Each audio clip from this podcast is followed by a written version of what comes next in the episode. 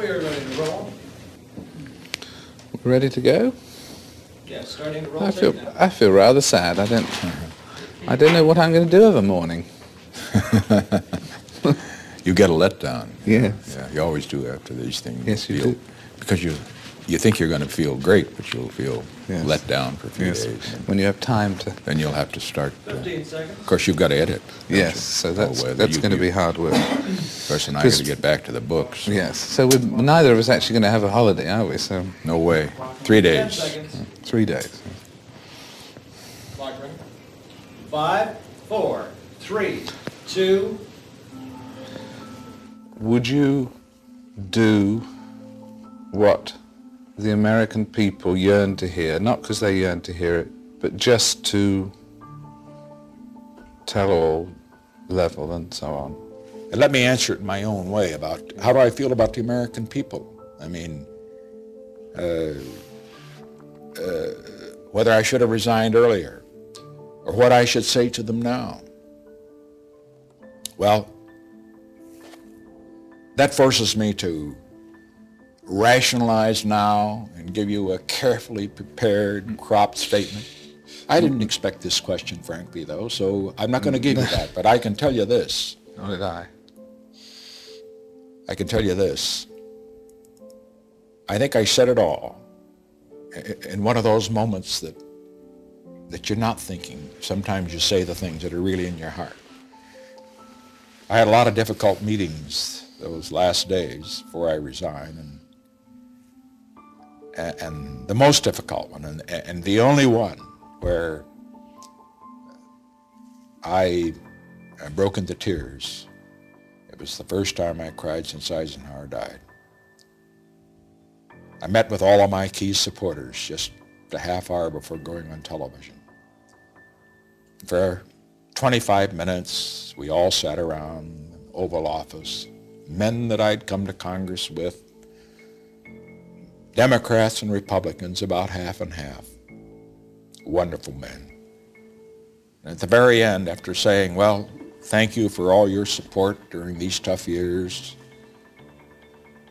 Thank you for particularly for what you've done to help us end the draft and bring home the POWs and have a chance for building a generation of peace. And thank you for your friendship. Then suddenly you haven't got much more to say, and half the people around the table were crying. And I just can't stand seeing somebody else cry. And that ended it for me. And I just, well, I must say, I sort of cracked up. Started to cry, pushed my chair back, and then I blurted it out. And I said, I'm sorry. I just hope I haven't let you down. Well, when I said, I just hope I haven't let you down, that said it all. I had.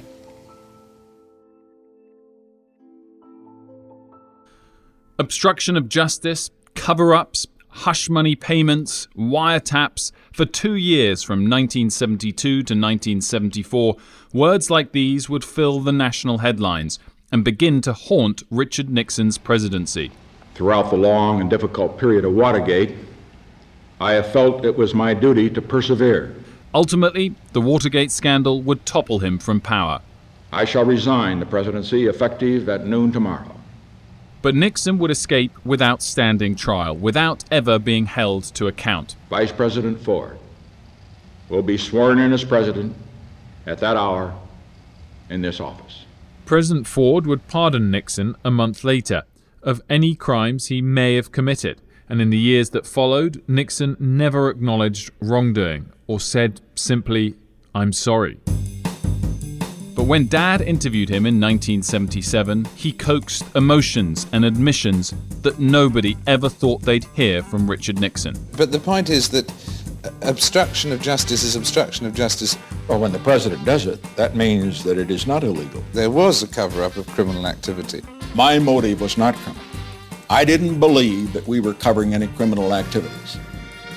In this episode, we're going to look at key moments, some of which have never aired, of Dad's most famous interview. his 28 3/4-hour confessional with the disgraced president, Richard Nixon.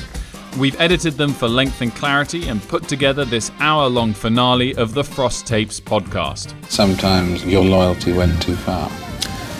My loyalty went too far for a president's loyalty to go.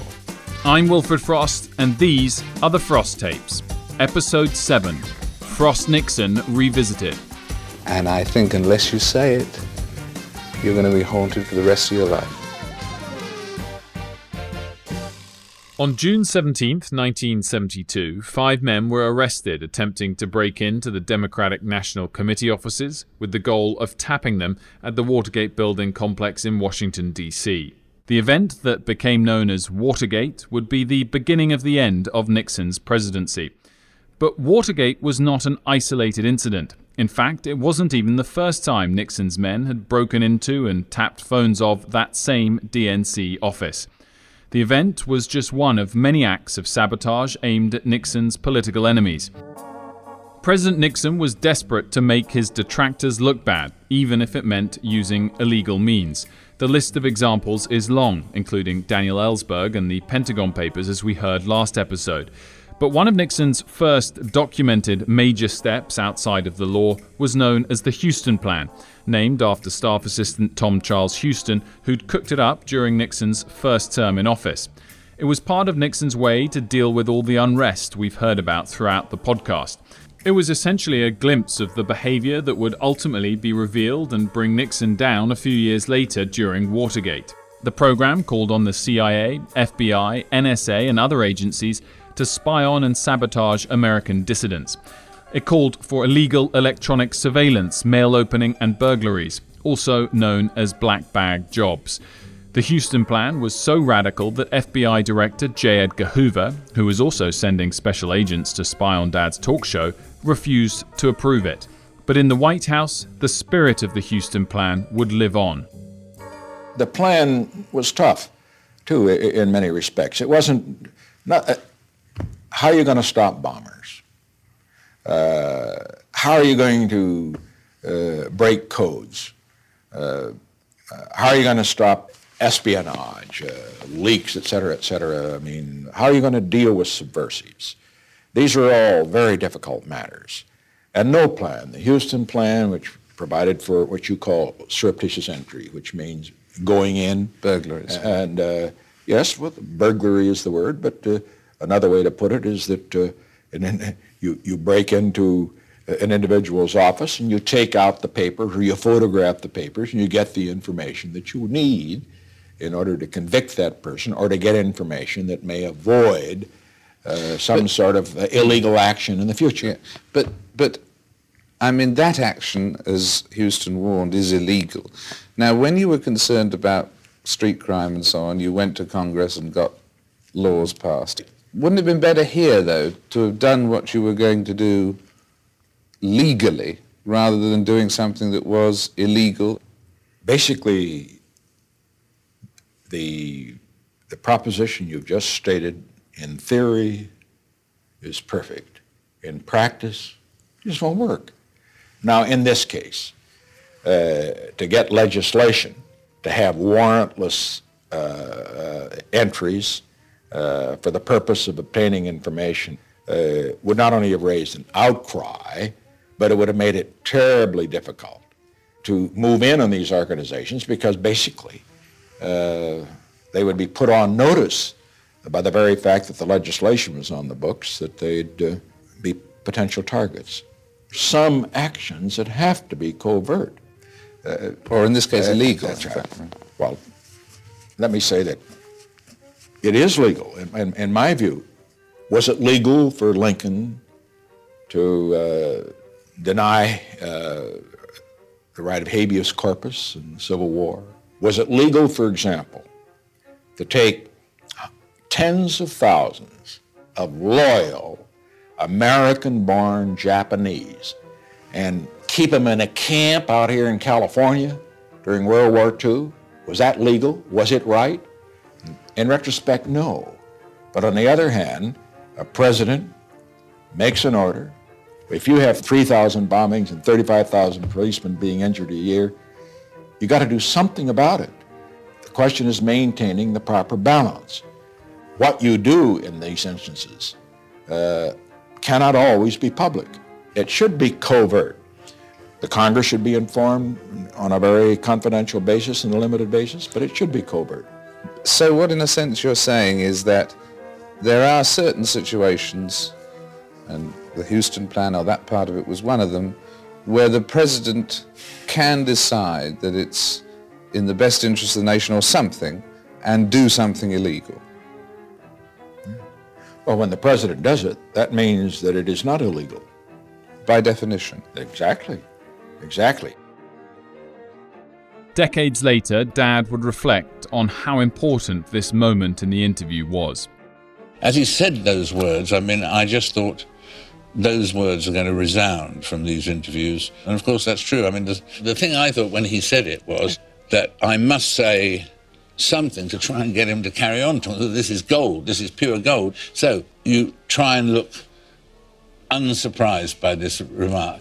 You know, you don't go, yes, you know, you said it. You're trying to continue the golden trail a little bit longer. And it's a good thing Dad continued to go down that golden trail, because what followed Nixon's famous quote were admissions that have been in many ways overlooked, but are just as, if not more, damning. If, for example, the president approves an action, then the president's decision in that instance is one that enables those who carry it out to carry it out without violating a law. Otherwise, they're in an impossible position. So that the black bag jobs that were authorized in the Huston Plan, if they'd gone ahead, would have been made legal by your action. Burglaries per se are illegal. Let's begin with that proposition. Second, when a burglary is one that is undertaken because of an express policy decided by the president, in the interest of the national security or in the interests of domestic tranquility, when it is undertaken then that means that what would otherwise be technically illegal does not subject those who engage in such activity to criminal prosecution. That's the way I would put it. Where do we draw the line? If you're saying that presidential fiat can, in fact, mean that someone who does one of these black bag jobs, these burglaries, is not liable to criminal prosecution, why shouldn't the same presidential power apply to somebody who the president feels in the national interest should murder a dissenter? What's the dividing line between the burglar not being liable to criminal prosecution and the murderer? Because there are nuances which are difficult to explain, but which are there. Each case has to be considered on its merits. And what I am saying here, considering the situation we were faced with at the time, it was wartime at home and virtually revolution in some areas of the country. Under those circumstances, I think this was the least that a president could have done, and the most that he probably could have done. But the point is just the dividing line is that, in fact, the dividing line is the president's judgment. Yes, and the dividing line, and just so that one does not get the impression that a president can run amok in this country and get away with it, we have to have in mind that a president has to come up before the electorate. We also have to have in mind that a president has to get appropriations from the Congress. I don't think that it was ever intended, was it, that the Huston Plan and the black bag robberies should be revealed to the electorate or really discussed with Congress? No, these were not. That's correct. That's correct. In fact, is there any single case at all of where any former president has personally approved black bag jobs? I can't speak for any of them. None have ever indicated to me that they have. If they were intelligent people, they had to know that embassies had been targets for black bag jobs. But because Edgar Hoover used to talk freely about having information directly from an embassy. He didn't get it by attending the cocktail party either. But I don't think any former president has personally approved black bag jobs for places other than embassies, certainly, has he? He may not have approved those, and he may not have known about them. I'm only suggesting that if he was perceptive, he could have known. I didn't approve them, of course, and I think in this instance, however, the Huston Plan was basically a better approach. It did formalize it. I think requiring presidential approval was a good idea. I'd much rather have the president know about everything and be a restraining force rather than being kept in the dark on it. Because it may be illegal, but at least it makes it tidier. Yes. You've talked only about black bag jobs, which, of course, is far more interesting for our audience because you see that kind of thing on television and the rest. But some of this cryptographic overhearing that they do, the NSA, I mean, they can monitor your conversations. Whenever you and I talk, when you're in London, incidentally, be sure to remember we're on the air. Right. Yes. Despite the ongoing Watergate scandal, Richard Nixon was re-elected in a landslide in 1972. By that point, The David Frost Show had been cancelled. Welcome back. Welcome back to these particular festivities for the last time, in fact, and the end of 750 shows. Dad hadn't performed regularly in the U.S. since. But when Nixon resigned 2 years later, in 1974, Dad knew an interview with him could be his chance to reboot his TV career in the U.S. Dad had interviewed Nixon before, back in 1968, when the president was just a candidate. Is there any episode you'd like to rewrite? Well, I suppose the answer which first comes to mind is the campaign of 1960. Should I or should not? But an interview with him now would be a totally different prospect. He was clearly the most interesting and, in some ways, mysterious figure to interview in the world at that particular moment. I mean, the uniqueness of having to leave office, but the drama that went with it, I mean, to unearth that story, I mean, was just irresistible. And the fact that people said they thought it was impossible to do that made it even more irresistible. And Dad was determined. Over the next 3 years, he worked tirelessly to get Nixon to agree to an interview. And eventually, he did. After Nixon signed on, Dad tried to get one of America's major networks to buy and broadcast the interview. All of them, however, declined. So Dad had to sell the show to as many local TV stations as he could, essentially building his own temporary network. The thought that there are only three men who can put serious news on American television unless you erect your own network maybe is not the diversity of broadcasting that we would like to see in America. He'd have to cover the cost of production, distribution, and Nixon's $600,000 fee himself. The total cost was more than $2 million, or close to $9 million inflation-adjusted today, something he would not have achieved without the support of friends like Herb Siegel and Jimmy Goldsmith. But Dad also needed advertising money. By this time, news of the upcoming interview was public and anticipation was growing. While preparing for the interviews, Dad spent every second of his free time trying to sell commercials. But traditional advertisers refused to bite. Here's David McCall, an ad agent who represented clients like Exxon and JCPenney, talking to 60 Minutes. In the opinion of our people, it's a bad media buy. It was priced very high when we were first told about it. We don't see the ratings for it that they were predicting. Dad ended up partnering with brands that, to put it lightly, weren't so well known. Here he is getting grilled by a very skeptical Mike Wallace on 60 Minutes shortly before the interviews began. At this point, we've sold half the time. And wait. Weed Eater. I don't know what Weed Eater is, but they have bought one spot, two spots? Weed Eater is a product that you're going to come and know and love and understand. Let's be clear about this. We are seeking here advertisers who realize this is history, but it's controversial history. So we are seeking advertisers with courage, and these people have courage. But we are not... Weed Eater has courage. Weed Eater has courage. Weed Eater has courage. Dad was being loyal to his main sponsor there, albeit there's an enormous grin on his face. To say the least, Mike Wallace and the rest of the American media establishment weren't sure that Dad was ever going to pull this off. If you feel that he is stonewalling, or from what you've learned in your research, lying, what will you do?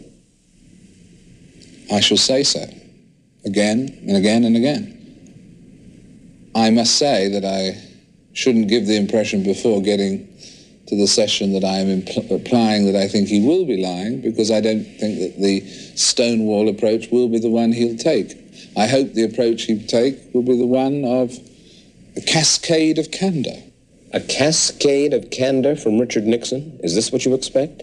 No, it was just a phrase that I thought would appeal to you. Approximately 30 seconds. Mr. President, would you give me over that? After 7 days of questions on all manner of topics, such as foreign policy, including China and Vietnam, and the exchange we just heard about the Huston Plan, the 8th and 9th days of filming were contractually dedicated to Watergate. 10 seconds. He's trying to make me look good. 5, 4, 3, and succeed. 2.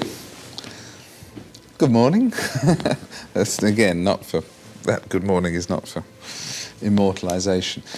Dad and his team had been planning for months, and by this point knew the Watergate scandal in and out. Mr. President, to try and review your account of Watergate in one programme is a daunting task, but we'll press first of all through the sort of factual record and the sequence of events as concisely as we can. Watergate is a daunting task to review. We'll spare you as many details as we can. But let's start with the break-in itself. The question, which I think could well have been the first appropriate question, as to whether I authorized the break-in, knew about it in advance, or had any reason to know about it in advance. No, now, the answer there is that I did not. I knew nothing whatever about it. Of course, he didn't have to authorize the Watergate break-in specifically. As we learnt earlier, under the Huston Plan, Nixon's men were already carrying out break-ins, espionage, and other dirty tricks to stay ahead of his opponents.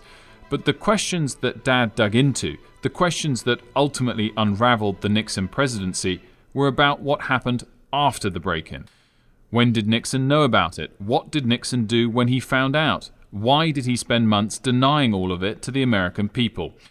The way all of that came to light started with leaked White House audio tapes that revealed Bob Haldeman, Nixon's chief of staff, telling Nixon 6 days after the break-in that the FBI was on the cusp of discovering that the burglars had ties to the White House. On the investigation, the Democratic break-in thing, we're back in the problem area because the FBI is not under control. Their investigation is now leading into some productive areas. Haldeman came up with a scheme to shake the FBI off the trail. On tape, Haldeman suggests to Nixon that they should reach out to the CIA Deputy Director Vernon Walters and ask him to lie to the FBI that the break-in had been a CIA operation. The way to handle this now is for us to have Walters call Pat Gray and just say, stay the hell out of this. This is there's business here. We don't want you going any further. That's not an unusual development, and that would take care of it. Nixon agreed to the plan. He ordered Haldeman to, quote, call the FBI and say, don't go any further into this case, period. In other words, the two men had concocted a cover-up. On the first day of the Watergate interviews, Dad went after Nixon like a prosecutor. So you invented the CIA thing on that day as a cover? No. Let's use the word cover-up, though, in the sense that it should be used and should not be used. If a cover-up is for the purpose of covering up criminal activities, it is illegal. If, however, a cover-up, as you have called it, is for a motive that is not criminal, that is something else again. And my motive was not criminal. I didn't believe that we were covering any criminal activities. From the time I learned of the break-in until March, when I learned of some of the criminal aspects or potential criminal liabilities of members of my staff and others, I was trying to contain it politically. And that's a very different motive from the motive of attempting to cover up criminal activities of an individual. And so there was no cover-up of any criminal activities. That was not my motive. But surely in all you've just said, you have proved exactly that that was the case, that there was a cover-up of criminal activity, because you've already said, and the record shows, that you knew that Hunt and Liddy were involved. You'd been told that Hunt and Liddy were involved. At the moment when you told the CIA to tell the FBI to stop, period, as you put it, at that point only 5 people had been arrested. Liddy was not even under suspicion. G. Gordon Liddy and Howard Hunt were the masterminds behind and supervisors of the Watergate break-in. They were also close to Nixon's inner circle. And when Nixon refused to fire the men after the Watergate scandal blew open, it was seen as evidence that the president had something to hide. And so you knew in terms of intent, and you knew in terms of foreseeable consequence, that the result would be that in fact criminals would be protected. Hunt and Liddy, who were criminally liable, would be protected. You knew about them. The whole statement says that Haldeman says, we don't want you to go any further on it. Get them to stop. They don't need to pursue it. You said, tell them, don't go any further into this case, period. By definition, by what you've said and by what the record shows, that per se was a conspiracy to obstruct justice. You already knew about Hunt and Liddy and had talked about both. So that is obstruction of justice. Now, just a moment. Period. That's your conclusion. It is. But now let's look at the facts. The facts is that as this back and forth continued for some time. What I knew. Eventually, Nixon argued that he didn't obstruct justice because, after all, the attempt failed. The CIA had refused to step in and stop the FBI's investigation. The fact is, it didn't have any such effect whatever. Dad was more aggressive than normal over the course of the day, but he had reason to be. He knew Nixon was obfuscating, and he had the facts to prove it. It's no defense to say that the plan failed, that the CIA didn't go along with it, refused to go along with it. I mean, if I try and rob a bank and fail, that's no defense. I still tried to rob a bank. I would say you still tried to obstruct justice and succeeded for that period. You use the term obstruction of justice. You perhaps have not read the statute with regard to obstruction of justice. Well, obstructed, well, I'm sorry. Of course, you probably have read it, but possibly you might have missed it, because when I read it many years ago, and the statute doesn't require just an act. The statute has the specific provision. One must corruptly impede a judicial a corrupt matter. Endeavor is enough. Conduct an endeavor, corrupt intent, but it must be corrupt, and that gets to the point of motive. One must have a corrupt motive. Now, I did not have a corrupt motive. I was trying to contain this thing politically. Nixon was clearly getting flustered by Dad's questioning, and Dad knew Nixon's explanations were flimsy. Earlier that day, he'd carefully reviewed the legal texts explaining obstruction of justice. The point is that motive can be helpful when intent is not clear. Your intent is absolutely clear. It's stated again. Stop this investigation here, period. The foreseeable, inevitable consequence, if you'd been successful, would have been that Hunt and Liddy would not have been brought to justice. How can that not be a conspiracy to obstruct justice? No. Wait a minute. Thanks to people on Dad's research team, people like John Burt, James Reston, and Bob Zelnick, he was armed with information that Nixon never expected. But there's one very clear, self-contained quote, and I read the whole of this conversation of February the 13th, which I don't think has ever been published. And there was one very clear quote in it that I thought was... It hasn't been published, you say? No, I think it's available to anybody who consults the records, but people don't consult all the records. I just wondered if we'd seen it. The president says this on February the 13th. When I'm speaking about Watergate, this tremendous investigation rests unless one of the seven begins to talk. That's the problem. Now, in that remark, it seems to me that someone running the cover-up couldn't have expressed it more clearly than that, could they? What do we mean by one of the seven beginning to talk?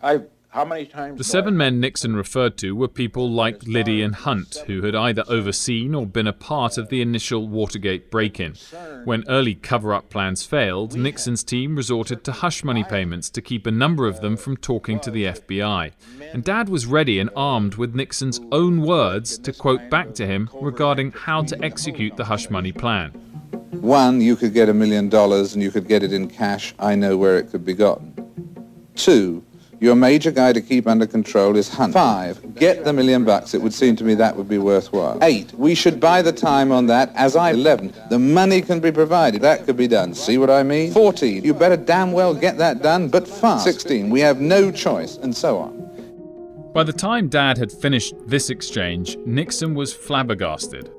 Now, reading as you've requested, yes, right, the thing fine. In the whole context... Let me just stop you right there. You're doing something here which I am not doing, and I will not do throughout these broadcasts. You have every right to. You are reading there, out of context, out of order, because I have... With Nixon on the defense, Dad changed tack slightly, softening the accusation in an attempt to draw him out. Instead of accusing him of a criminal act, he tried to see if the president would acknowledge he could have done more to stop one. Try to read in an open-minded way that the writing, not just between the lines, but on so many of the lines, as I quoted, is very, very clear that you were, in fact, endorsing at least the short-term solution of paying this sum of money to buy time. That would be my reading of it. The other point to be said is, here's Dean talking about this hush money, talking about blackmail, and all of that. I would say that you endorsed or ratified it. But let's leave that on one side for a minute. I didn't endorse or ratify it. Why didn't you stop it? Because at that point, I had no knowledge of the fact that it was going to be paid. The point that I make is this. It's possible, it's a mistake that I didn't stop it. The point that I make is that I did consider it. I considered it for reasons that I thought were very good ones. I would not consider it for the other reasons, which would have been, in my view, bad ones. But Dad continued pressing Nixon on why he failed to stop his staff's illegal activities, like the obstruction attempts by Haldeman and Ehrlichman, and the hush money payments that John Dean told Nixon about on March 21, 1973. What I don't understand about March the 21st is that I still don't know why you didn't pick up the phone and tell the cops. I still don't know, when you found about the things that Haldeman and Ehrlichman had done, that there is no evidence anywhere of a rebuke, but only of scenarios and excuses, etc. Nowhere do you say, we must get this information direct to whoever it is, the head of the Justice Department criminal investigation or whatever. And nowhere do you say to Haldeman and Ehrlichman, you're fired. Could I take my time now to address that question? I think it will be very useful to you know what I was going through. It wasn't a very easy time. Over the following hour, Nixon talked at great lengths about the virtues of loyalty and the definition of a cover-up. And Dad sort of let him go at this point, before eventually Nixon talked himself into a corner. I did not have an immoral intent. It isn't immoral to stand by men that you believe in, you're trying to save within the law. It isn't immoral during a campaign to fight back, to keep a prejudiced press from cutting your guts out. That's moral. It's immoral not to fight. And frankly, you may disagree with this. I think it's immoral to be disloyal to your friends. I think it is very important to be loyal to your friends. But what you're saying is that sometimes your loyalty went too far. My loyalty went too far for a president's loyalty to go. By spring of 1973, Nixon knew everything Haldeman and Ehrlichman had done, but it still took him weeks to force these men, two of his closest confidants, to resign. For many, the delay would be damning. I took Ehrlichman out on the porch at Aspen. That's the presidential cabin at Camp David, and it was springtime. The tulips had just come out. I never forget, we looked out across, it was one of those gorgeous days when no clouds were on the mountain, and I was pretty emotionally wrought up. I could just hardly bring myself to tell Ehrlichman that he had to go. I said, you know, John, when I went to bed last night, I hoped, I almost prayed I wouldn't wake up this morning. Well, it's an emotional moment. I think there were tears in her eyes, both of us. He says, don't say that. But I did it. I cut off one arm, then cut off the other arm. Now, I can be faulted. I recognize it. Maybe I defended them too long. Maybe I tried to help them too much. I felt that they and their hearts felt they were not guilty. I felt they ought to have a chance at least to prove that they were not guilty. And I suppose you could sum it all up the way one of your British prime ministers summed it up, Gladstone, when he said that the first requirement for a prime minister is to be a good butcher. Well, I think the great story as far as summary of Watergate is concerned, I did some of the big things rather well. I screwed up terribly on what was a little thing and became a big thing, but I will have to admit I wasn't a good butcher.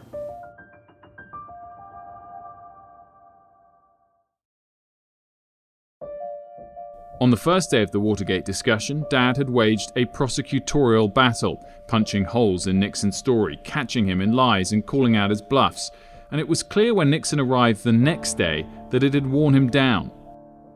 On the second day of Watergate, after the first day, which had not gone well for him, suddenly this impeccably timed man, on the second day of Watergate, arrived 17 minutes late with the haunted look that he hadn't had in the rest of the interviews, but that he had had at the time of the original Watergate.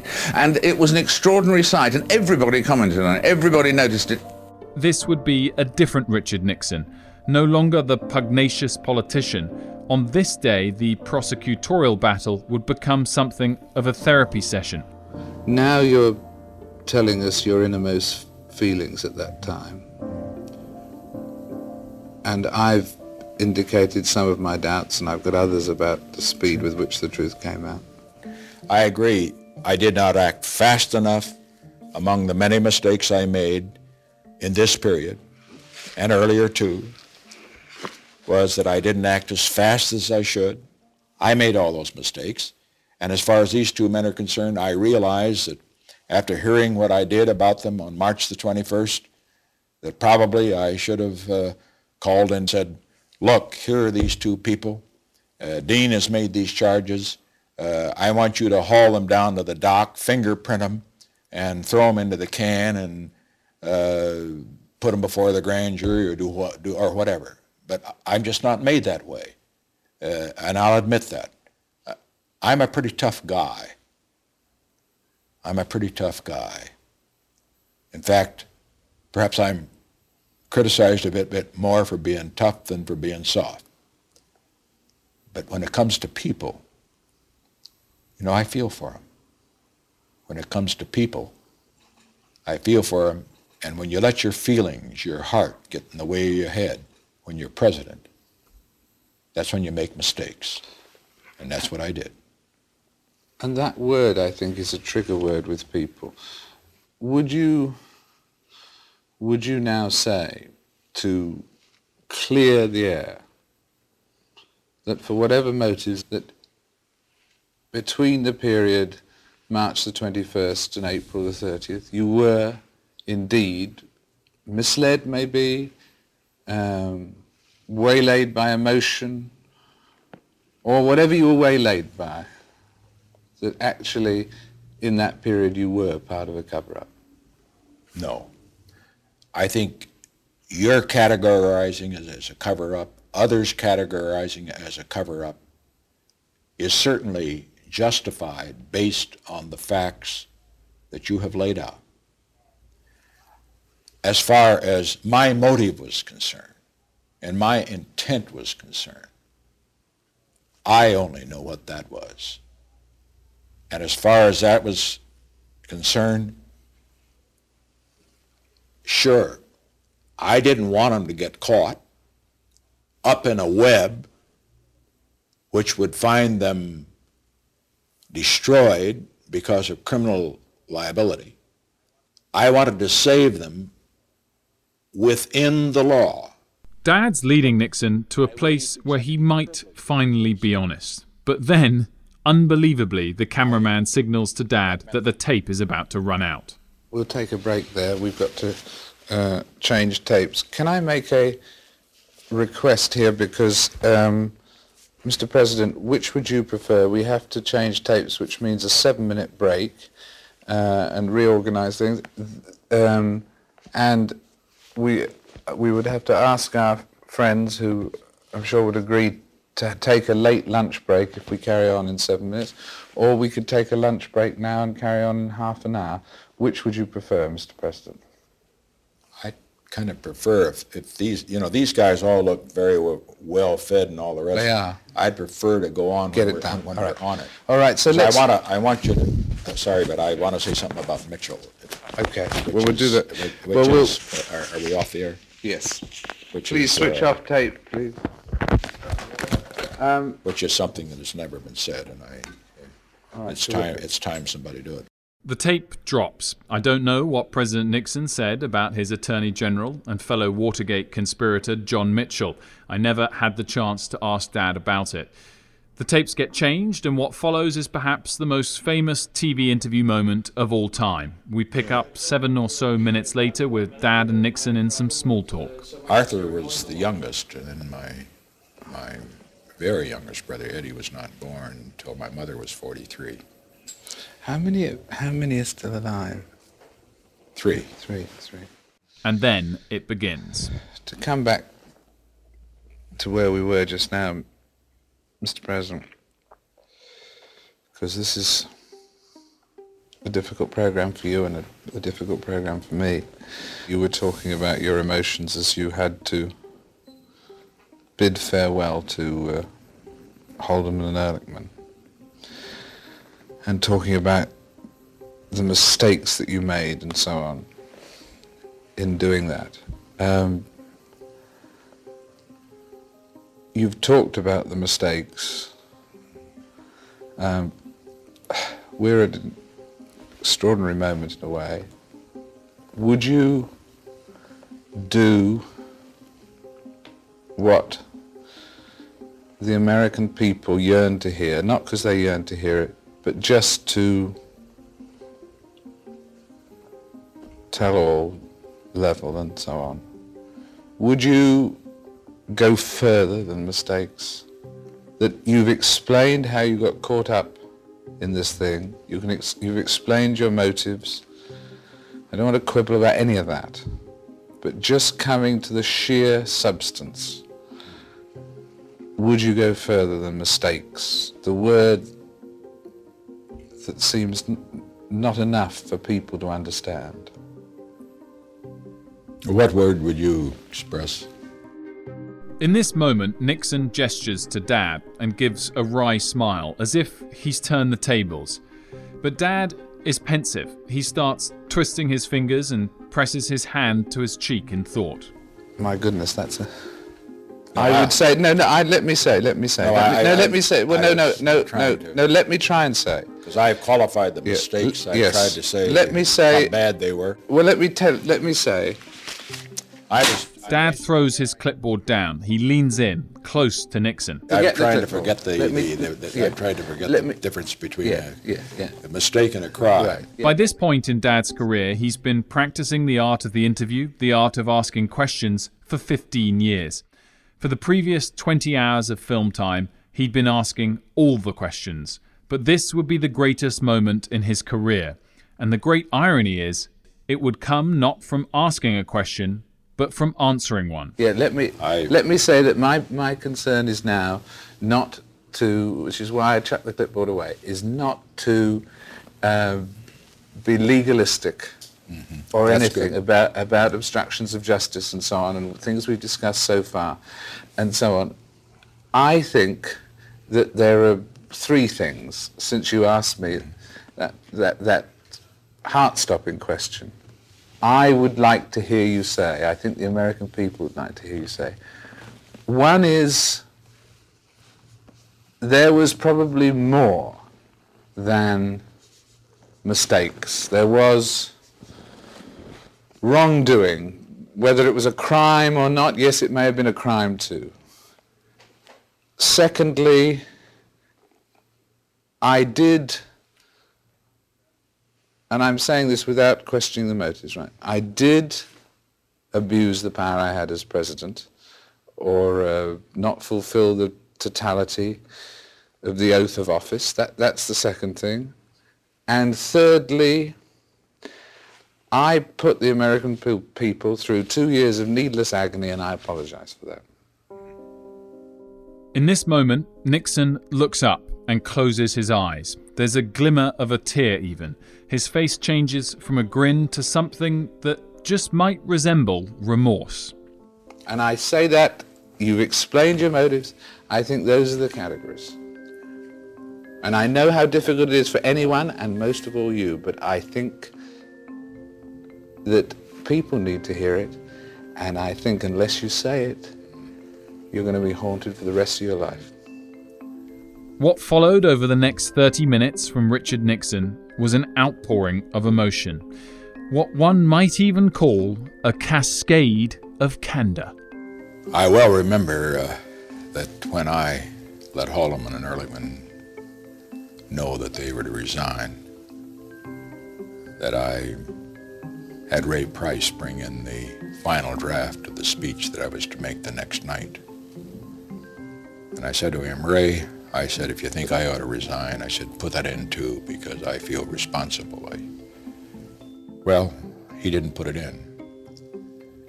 And I must say that at that time I seriously considered whether I shouldn't resign.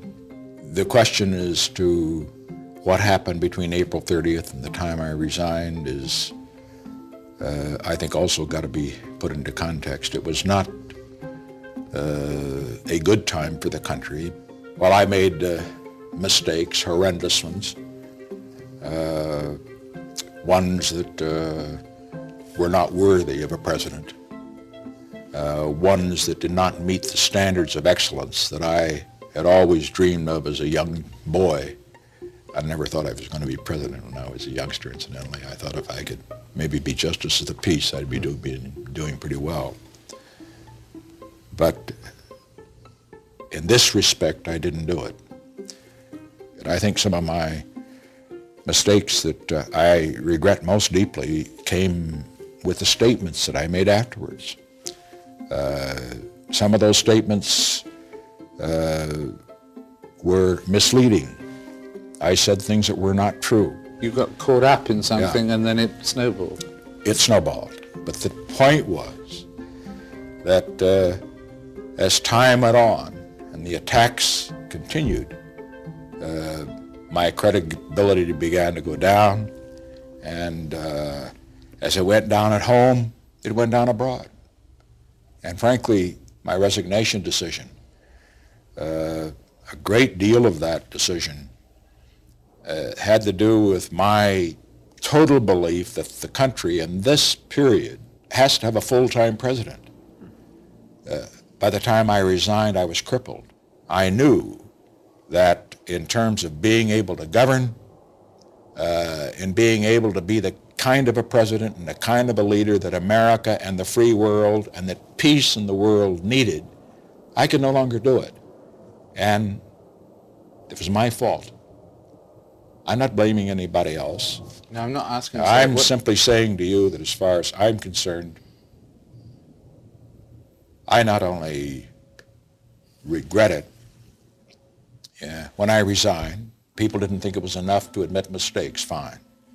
If they want me to get down and grovel on the floor, no, never.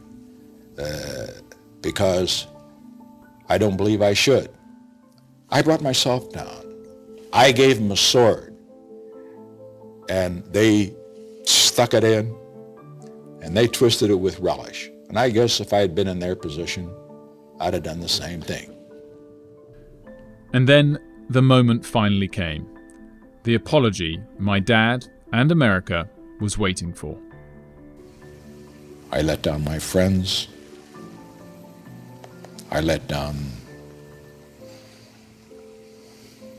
the country. I let down our system of government and the dreams of all those young people that ought to get into government but will think it's all too corrupt and the rest. I let down an opportunity that I would have had for 2.5 more years to proceed on the great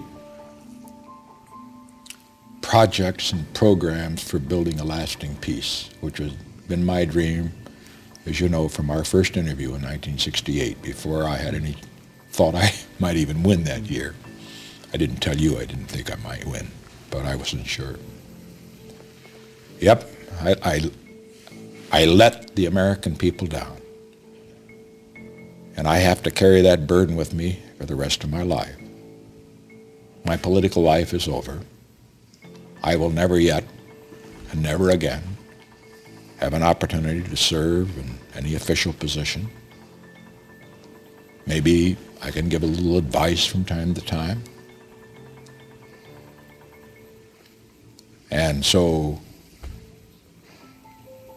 I can only say that, in answer to your question, that while technically I did not commit a crime, an impeachable offense,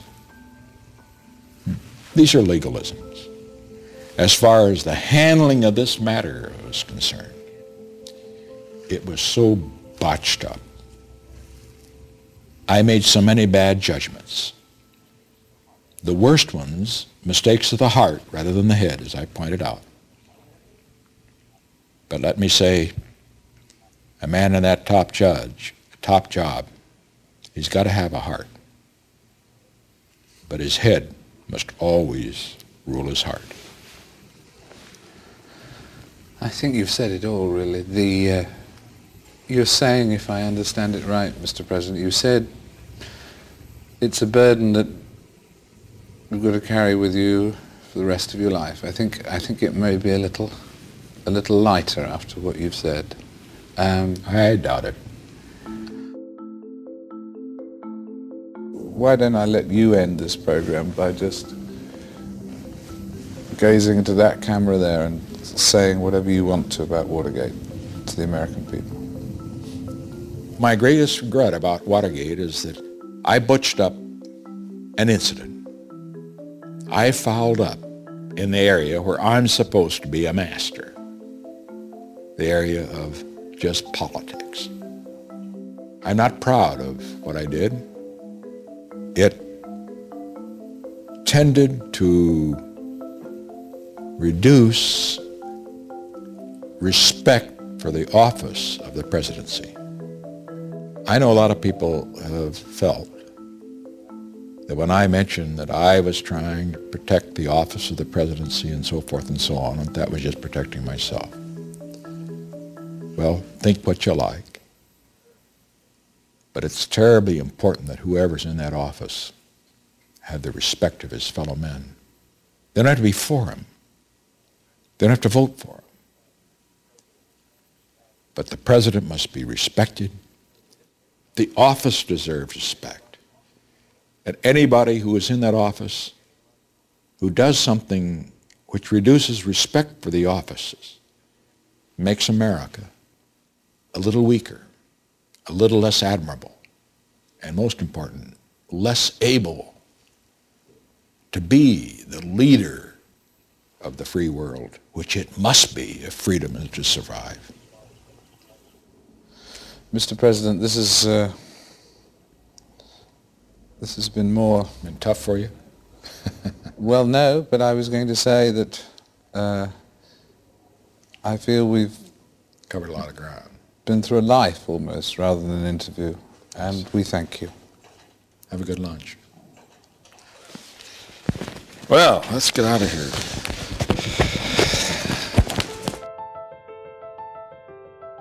The Nixon interviews were broadcast in 1977. Dad met Mum and started a family a few years later. I was born in 1985. My brothers and I knew about Dad's Nixon interviews as kids and were somewhat aware of their significance in our teens. But it wasn't until Frost/Nixon, Peter Morgan's brilliant play, and then he and Ron Howard's excellent movie, that we truly grasped what an epic and important achievement those interviews were. I remember the 3-year period of movie premieres, curtain calls, and awards nights that surrounded it all. My brothers and I just looked at Dad and thought, "You're so damn cool." And I think he sensed that. It all gave him the most wonderful boost right at the end of his life. Dad himself became the subject of many interviews around that time, and he often reflected on the contribution the Nixon interviews made to his adopted country. He was even asked the same question he had posed to so many. How would he like to be remembered? Something about that he didn't waste time and talents and so on. And that, of course, the phrase from Robert Kennedy about making a contribution, which is that one hopes one has done. And I think, in terms of our 3 boys, that if people say that I was half as good a father as my father, the Reverend W.J. Paradine Frost, was to me, I'll be very happy. Believe it or not, Dad was an even better father than he was a broadcaster. And my brother George and I dedicate this series in loving memory to Dad, who died in 2013, and our older brother Miles, who died 2 years later. We miss you both immeasurably. And Mum, we hope you've enjoyed it. These have been the Frost Tapes. Thanks so much for listening. The Frost Tapes is a production of iHeartRadio and Paradine Productions. Executive producers of The Frost Tapes are Wilfred and George Frost. Executive producer for iHeartMedia is Mangesh Hattikada. Produced by Ryan Murdoch and Nikki Itor. Written by Lucas Riley, Ryan Murdoch, and Wilfred Frost. Directed and edited by Ryan Murdoch, with help from Abu Zafar, Michelle Lands, and Josh Fisher. Fact-checked by Austin Thompson. Special thanks to David Peck at Reeling in the Ears Productions and Morgan Lavoie of iHeartMedia. For this episode, special thanks also to Ryan Pettigrew and Pamela Eisenberg at the Nixon Presidential Library and Museum.